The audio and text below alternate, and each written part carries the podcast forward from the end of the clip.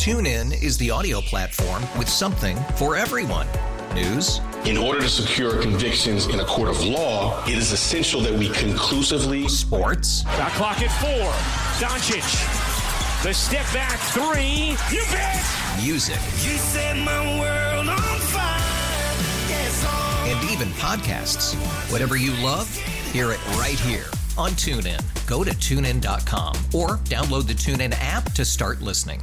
It's better over here. After investing billions to light up our network, T Mobile is America's largest 5G network. Plus, right now, you can switch, keep your phone, and we'll pay it off up to $800. See how you can save on every plan versus Verizon and AT&T at tmobile.com slash across America. Up to four lines via virtual prepaid card. Allow 15 days. Qualifying unlocked device credit service ported 90 plus days with device and eligible carrier and timely redemption required. Card has no cash access and expires in six months. We're back here on the second guest show. Mike Detillier along with the Cajun Cannon, Bobby Hebert from the Silver Slipper Casino, beachside right here in Hancock County, Mississippi. Bobby J and I will be on until 8 o'clock tonight. On our Oakland Heart Jewelers talking text line from ClutchPoints, Chris Dodson, who covers the NBA and covers the Pelicans. Chris, thanks so much for joining us this afternoon. How you doing? Oh man, I'm doing great. Waiting for the game. Thanks for having me on, guys. Hope y'all doing well. Chris, uh, playing the Celtics at home, that hasn't been a good formula for anybody to win. Uh, their 20 and 2, Charlie and I were talking about this, and uh, two losses. One was to the Nuggets, the other one was to the Clippers. Uh, man, for a, Pelicans team that is reeling right now uh, after two shellackings, uh, man, this isn't the opponent you want to see next, so to speak, like Goldberg. You don't want to see him next in line. No, no, you definitely want, don't want to see the Celtics next in line because, like you just said, this 20 and 2 start, they're doing things with this Celtics team that Larry Bird couldn't do, that Robert Parish couldn't do. And anytime you're doing something better than those two guys, eh, yeah, if as an opposing team, you don't want to catch them on a bad night because they can put another, you know, 30 point whooping on you. And uh, I think the Pelicans going to avoid that, but it's going to be tough to go to Boston and get a win. And uh, you know, Chris, uh, I look at. Um, because you know December has been favorable uh, to the Pels uh, the last couple of seasons, uh, but not so much in January. I'm looking at 21 and 22. They were five and 10 last year. They were three and 13. We all know uh, that Zion getting hurt. Uh, I'm looking at the Pels will need to win uh, tonight against Boston or Wednesday in Houston to ensure finishing January with a winning record. now they're seven and six for this month. Uh, now, uh, quality wins. You look against Minnesota, Sacramento, and Dallas, but then not uh, so much. It's kind of like uh, you can beat the teams you should beat, and uh, you look uh, that that's impressive. Minnesota, Sacramento, and Dallas, but then when you face off against the Clippers, Nuggets, Suns, Thunder, and the Bucks in the past three and a half weeks, their record is 0 5, and the margin of defeat is 18 points. So uh, I don't know. It's like you want to talk about the ultimate roller coaster. I think that was, that's where the Pels are at. But I think uh, somehow, just I don't know, from a mental aspect, considering what they did the past two seasons, can they have a winning record in January? I don't know what's going to come against Boston, but it might uh, take that Wednesday night uh, in Houston. Right. It's it's just a credit to them that they're actually in this conversation. You mentioned the last few years they were they were never even close to having a winning record in January, especially when Zion got hurt. But yeah, I think they can go to Houston and definitely win. Houston's not exactly lighting the world on fire; they're sitting down in 11th. But uh, I, just just being there is good enough for this team right now, considering where they want to be at the end of the season. If Zion doesn't play a couple more games, I'm fine with that. Just get him to the playoffs because, uh, like you mentioned, they they could beat the teams they're supposed to beat. Some nights, other nights it doesn't happen. You could put this Boston Celtics team tonight in the Charlotte Hornets jersey, it's still more on the Pelicans because Griff's talked about it with us before the games just down at the court. Uh, Willie Green's talked about it in the press conferences, both pre and post game, that it's inconsistent. This team is very inconsistent. So if they don't come out and play, they'll lose to a middle school team. But if they come out and play their game, they could beat the Larry Bird and Robert Parish Celtics. It's really that much of a variance with this team, and it's just more maturing. I know CJ doesn't have to do so much. You know, he's been there and done that and he let us know about it. But Zion and Bi, they're starting to play more of their better games, They're just not doing it consistently enough that they're even in the All Star conversation. So that in turn makes it where they're not in the conversation to win a playoff series. Uh, you know, uh, Chris, what I looked at, uh, you know, when you set records and all that, but we were real encouraged uh, by uh, considering how in the past they've struggled against uh, the Jazz. Uh, but you look on your, but they surpassed the 150 point uh, mark for the first time in franchise history this past Friday. Uh, didn't break the 50 point mark until the third quarter was more than halfway over. Then three nights after the record-setting offensive performance, the Pelicans struggled to put the ball in the basket against the Oklahoma City Thunder, where they shot just 39% from the field, and they committed 20 turnovers against the Thunder uh, fourth-ranked defense. I think the Thunder had uh, a lot more to do with that than maybe we want to give credit yeah, to them so. where they're at right now. Because, you know, we might talk about the sexy teams like the Nuggets, the Clippers, the Suns – and then obviously Milwaukee Bucks, even the Celtics. But the Oklahoma City Thunder, uh, I didn't realize they were uh, the fourth-ranked defensive team. And just watching that game, boy, that's uh, talk about going from the penthouse to the outhouse, where you're going to send uh, set that record for scoring. Then all of a sudden, the next game you play, you can't score. Yeah, and credit to the Thunder, they're fourth in offense and defense. I've liked what Oklahoma City's done just as far as building. And I, I even go back to when they hosted the, you know, the Hornets during during Katrina seasons and how they run their organization. If you're if you're even employed by the Thunder, you have to go to the Memorial, see all that. I love what they're doing there, and we got a dose of their best game the other night. And I mean, they're going to be a tough team to knock out of the playoffs. But uh, again, it's it's on the Pelicans to uh, just handle business. You talk about them scoring 153 and then losing the next two games by combined 60 points. Uh, one of the assistant coaches told us the other night, yeah, when we get to the All Star break, those losses count just as much as those Memphis losses by one point and one shot. So they got to have to just kind of take it in stride, learn that every team, even the Jordan Bulls of 96 97, lost to the Raptors. You just have to find a way to do your best thing consistently. And right now, the Pelicans are getting pushed too much into playing into their weaknesses instead of them playing into their strengths. And Zion talked about that. It's the physicality of the game, the consistency of the game. And uh, it, after every loss, Willie Green has went up and said they didn't play with force and purpose. If you see that, you're probably getting a good Pelicans performance. If you don't, you might as well change the channel to um, I don't know some other sport. What's going on now? We don't have football for two weeks, but the Pelicans ain't going to be worth watching if they're not out there playing, you know, with force and with purpose. To uh, to quote Willie Green. Now, uh, uh, Chris, how do you look at? Um, because uh, when you think about it, uh, there is uh, a number of attempts uh, that you want to have from the three-point line, and that I'm looking at the Pelicans from behind the behind the arc, three-point arc was critical in Saturday's game versus the Bucks. what the Bucks shot 20 of 45 from distance. Well, the Pelicans went nine from 23.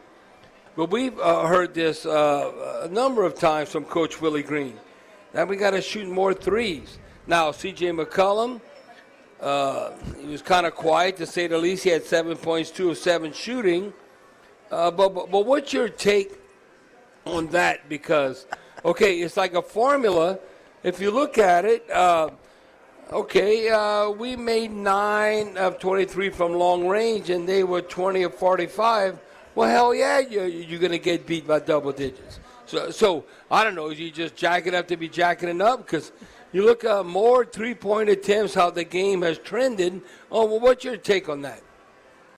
Well, my take is this team they they did well getting up 40 shots. They made them one night, the next night they missed them. The next night it's nine to 23, like you said. I think there's a happy medium, like 34 to 37. If it's working, keep shooting it. But if it's not, pound the paint. And to, to look at the game tonight against Boston, Zion, he's been doing great kicking out for those threes. But Boston's going to be missing Porzingis and Kornet. Horford is the only big they have from their usual rotation. So if Jonas Valanciunas and Zion can't pound the paint and find some way to get things going there, especially if that three-point shot's not falling, that's a big problem for this team. You got to see that point Zion experiment going. You got to see him getting people good looks – but if the looks aren't looks aren't falling, and again the Celtics are missing their two big men tonight, this team's got to have a little bit of adaptability to it. And I think they go into games thinking, oh, it's this team. They play this way. We have to shoot 43s no matter what. And if they're not falling, you wind up losing by 20, 25 points. And that, that's the adaptability that this team has to find. And I don't think they'll find it until they get more consistent on a night in, night out basis with the rest of their core You used the right term on the court. Adaptability. Yep. I think that's the key the ebb word. and flow of the game, how it's going. Uh, but but Chris, when I look at this, uh, I think um, now I don't know what's going to happen at Boston, what's going to happen at Houston uh, come Wednesday. Uh, but I think overall, um, I, I wonder how you would break this down. Uh, look, we're 12 and 10 on the road this season. It'll be interesting to see uh, if we could stay above 500. Uh, you never want to be below 500. Now you got to take care of home court advantage. But I think at this point of the season, going into Boston and Houston come Wednesday night, that 12 and 10 is a pretty good record on the road. Is that a fair assessment or what? Oh yeah, it, tell me any team that wouldn't want to go into the postseason having a winning record on the road in the regular season. That's always something you can fall back on, lean on, and trust that okay, we know how to travel well.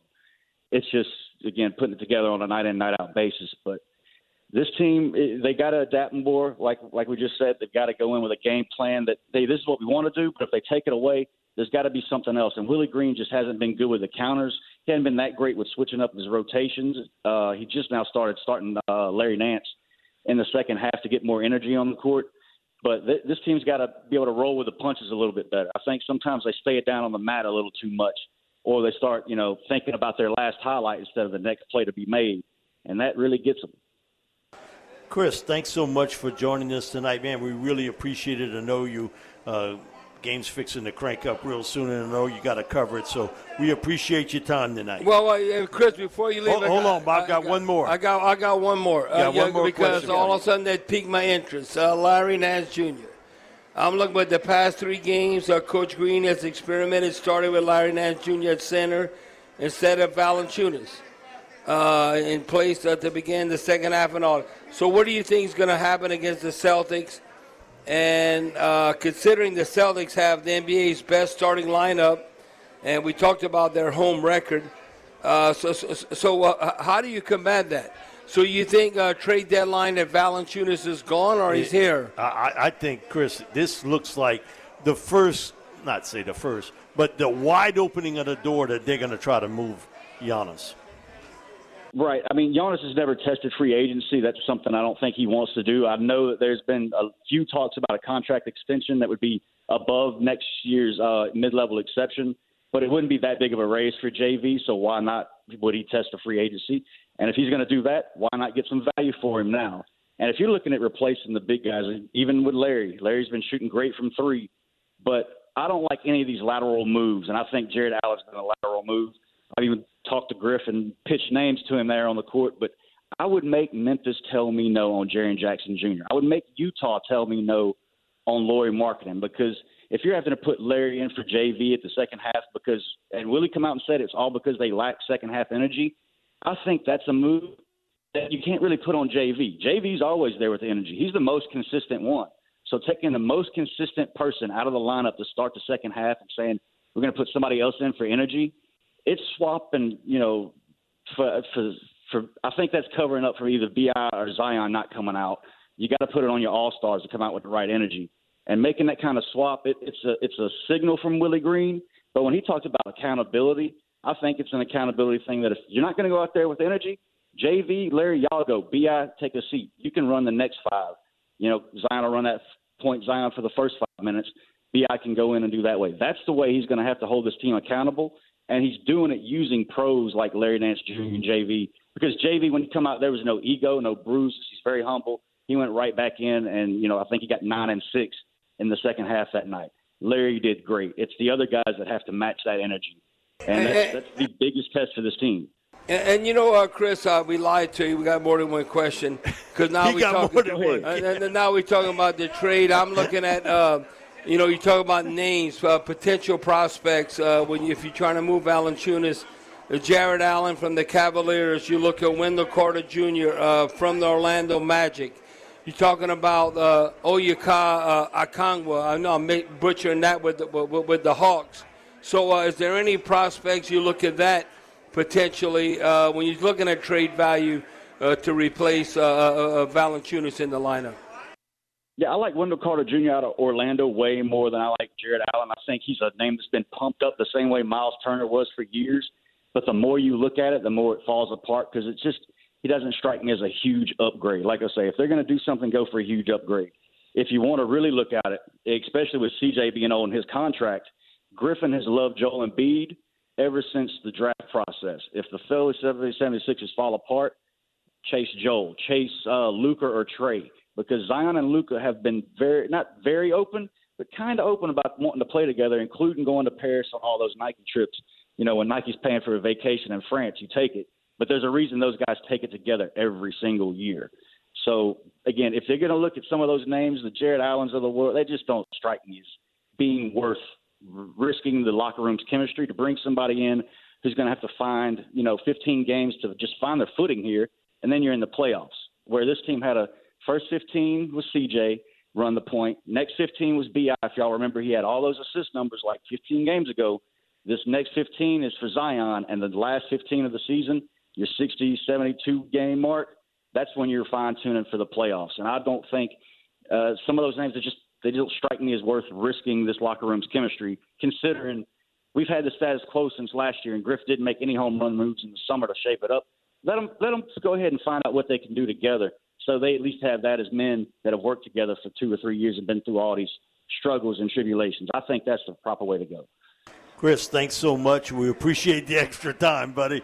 Uh, so I'll let hey, you go watch the rest of the, the, Pelicans game. Thanks so much for joining us. Always great stuff, Chris. Appreciate All right, it. Chris. Appreciate you guys. TuneIn is the audio platform with something for everyone. News. In order to secure convictions in a court of law, it is essential that we conclusively. Sports. Shot clock at four. Doncic. The step back three. You bet. Music. You set my world on fire. Yes. And even podcasts. Whatever you love, hear it right here on TuneIn. Go to tunein.com or download the TuneIn app to start listening. Oh, oh, O'Reilly.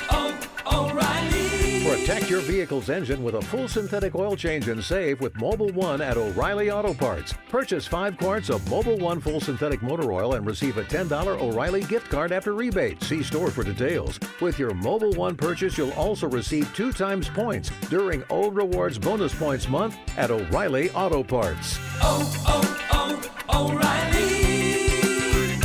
O'Reilly Auto Parts. We really need new phones. T-Mobile will cover the cost of four amazing new iPhone 15s, and each line is only $25 a month. New iPhone 15s? Only at T-Mobile get four iPhone 15s on us and four lines for 25 bucks per line per month with eligible trade-in when you switch. Minimum of four lines for $25 per line per month with auto pay discount using debit or bank account. $5 more per line without auto pay, plus taxes and fees. Phone fee at 24 monthly bill credits for all well qualified customers. Contact us before canceling account to continue bill credits or credit stop and balance on required finance agreement due. $35 per line connection charge apply. Ctmobile.com.